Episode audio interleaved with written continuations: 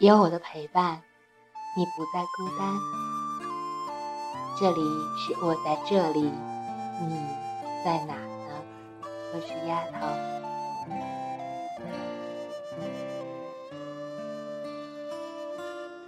夜深了，你们都睡了吗？国庆小长假还有一天的假期就要结束了，这几天你们都忙些什么呢？和父母一起出游，因为所住的周边环境非常的嘈杂，所以没有能够及时的更新节目，希望大家能够谅解。这些天，相信每个人的微信圈都被各种旅游、各色美食、各种幸福的照片刷爆了棚。自从有了微信，我们在公交车上，在路上，睡觉前。醒来后，每个人都在争分夺秒地刷着朋友圈，沉浸在自己的虚拟网络世界里。你是否有尝试过，有一天你不拿手机，不刷朋友圈，你是否会感到孤独呢？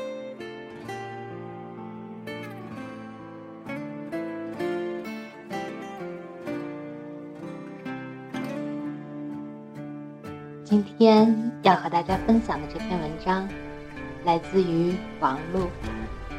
越微信，越孤独。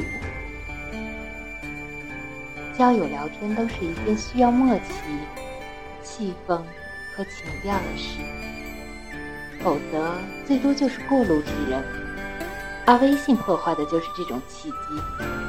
跟你说话呢，啊？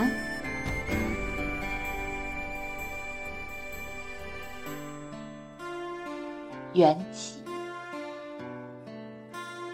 不止一次，在餐厅吃饭，看见邻桌各自拿起手机玩，有时是情侣，有时是夫妻，还有次是一家三口。一顿饭吃下来，没有任何交流。上周和同事唱歌，进包间先上交手机，唱了不到一刻钟，就有人受不了也许对面那个人是你最亲近的人，可即便如此，你还是忍不住刷微信和朋友圈。最亲近的人习以为常了，就变得不太新鲜，而朋友圈却时刻能够刷出新鲜事儿，每天的消息都不同于前一天。人类从狩猎时代起，就逐渐形成了对新鲜事物保持警觉和好奇的传奇。至今日，当巴掌大的屏幕可以映出世界的种种新奇时，人类的注意力就被屏幕捕获了。这带来一个严重的后果：人正变得越来越孤独。虽然表面上人和人之间的联络越来越容易，瓦解了孤独存在的理由，但事实却恰恰相反。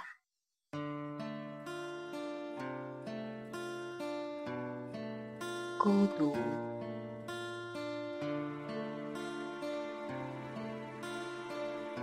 要分析这个问题，得先研究一下孤独是什么。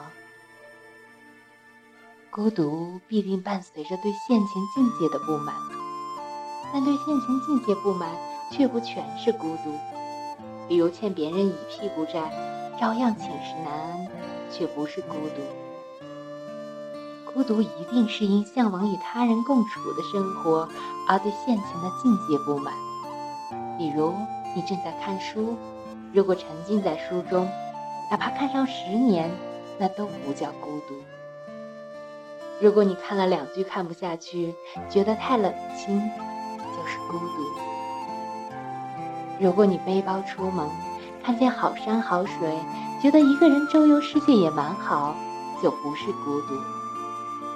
如果你看见好山好水，心想要能和某人在一起该多好，就是孤独。假如一个孤儿生来就失去父母，一个人长大，在深山老林居住四十年，只要对外界没有向往，并不会孤独，因为他没有尝过聚在一起的热闹。如果一个人自己生活的很好，就不会孤独；当他开始向往和别人共处，就会升起孤独。用佛教的说法，过去法中曾因友情聚集而生其乐受，并熏习识海的种子。当此法界灭，因贪著此乐受而对相应种子升起意念，从而使心无法系于现前所缘境，就是孤独。与孤独相应的心所法，有思念、散乱、调举等，不再一一细说了。所缘境，看起来技术手段的发展会把孤独从这个世界上消灭。隔着大洋的两个人。都可以用这种方式得到面对面的逼真感受，但是技术手段永远不能触及孤独问题的核心。孤独问题的核心是所缘。只要考虑一个最简单的问题，就能明白这一点。为什么聚会往往无酒不欢呢？同样两个人坐一起聊，半天聊不出来什么。一人一瓶二锅头，喝上八两，话全出来了。二锅头在这里叫做缘，因为有酒，有些话才能出来。所谓眼花耳热后，意气素明生。那些看起来微不足道的环境因素，在友情的聚集中，产生了很重要的作用。这些作用通常被忽略了。两个人坐在一望无际的草原上，看着蓝蓝的天、绿绿的草，感受旭日和风。他们的身体会升起愉悦的觉受，言语也因此变得温情款款，彼此都能觉察到对方的温柔。但这种温柔，并非全因对方有一颗温柔的心，也因在心旷神怡的所缘境下，包括自然景致。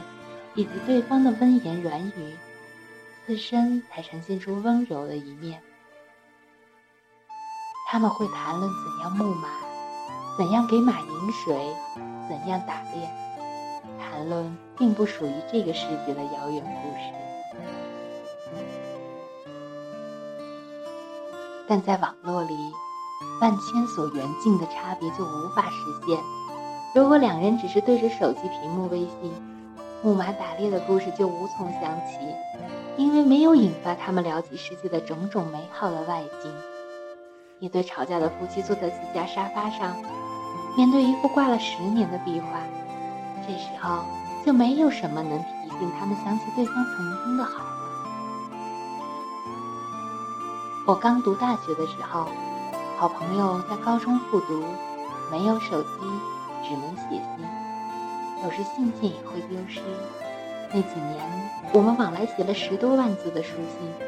我每天都会打开楼下的邮箱，每次拿到信都不甚欢喜。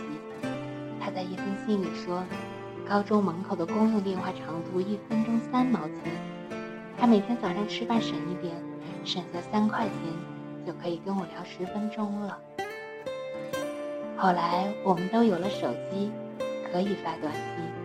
信就不写了，因为通过短信和电话可以第一时间知道对方怎么样。再后来有了微信，有了朋友圈，连打电话的时候都不再问最近发生了什么，因为那些事情在彼此的朋友圈里早已经看过而那年写信时说的也无非是今天朋友圈里的那些家常。只是当时的家常不是对所有的好友说的，而是只对一个人说。许多不便公开的心事，许多私下的小快乐，许多可能不会有第三个人感兴趣的话，都可以写在信里。他心里最多的还是家常话，每天生活的一点一滴。正因为有了这样的铺垫，到了特定的时机，那些肺腑中再也不会对第三个人说的话，就顺带着写出来了。那么，之前的家常话就是所缘境。两个再相熟的人，在刚重逢的时刻，也不会第一句就说出内心最深处的话。那些言语的吐露，需要契机。所以，形式和内容并不是截然分离的，形式本身就是内容的一部分。顾贞观可以在八行书中用两阙词寄托对朋友的思念，但同样的情愫。无法在互联网时代用微信来复制，因为他们的信件是通过山山水水的跋涉才得到的寥寥数行字，背后蕴藏着许多艰辛。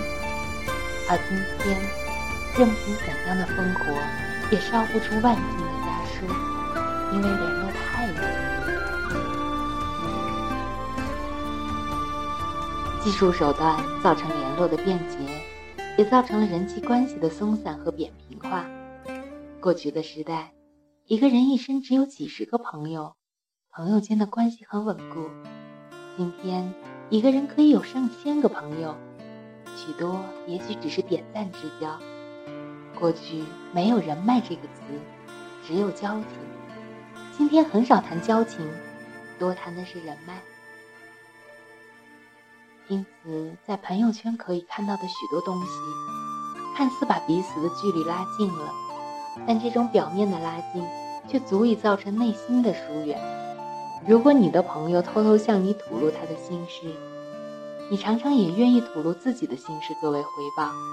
但如果他是在朋友圈公开，让许许多多的人看到，你就没那么愿意，因为纵然你知道，也不过是和他别的朋友一样而已。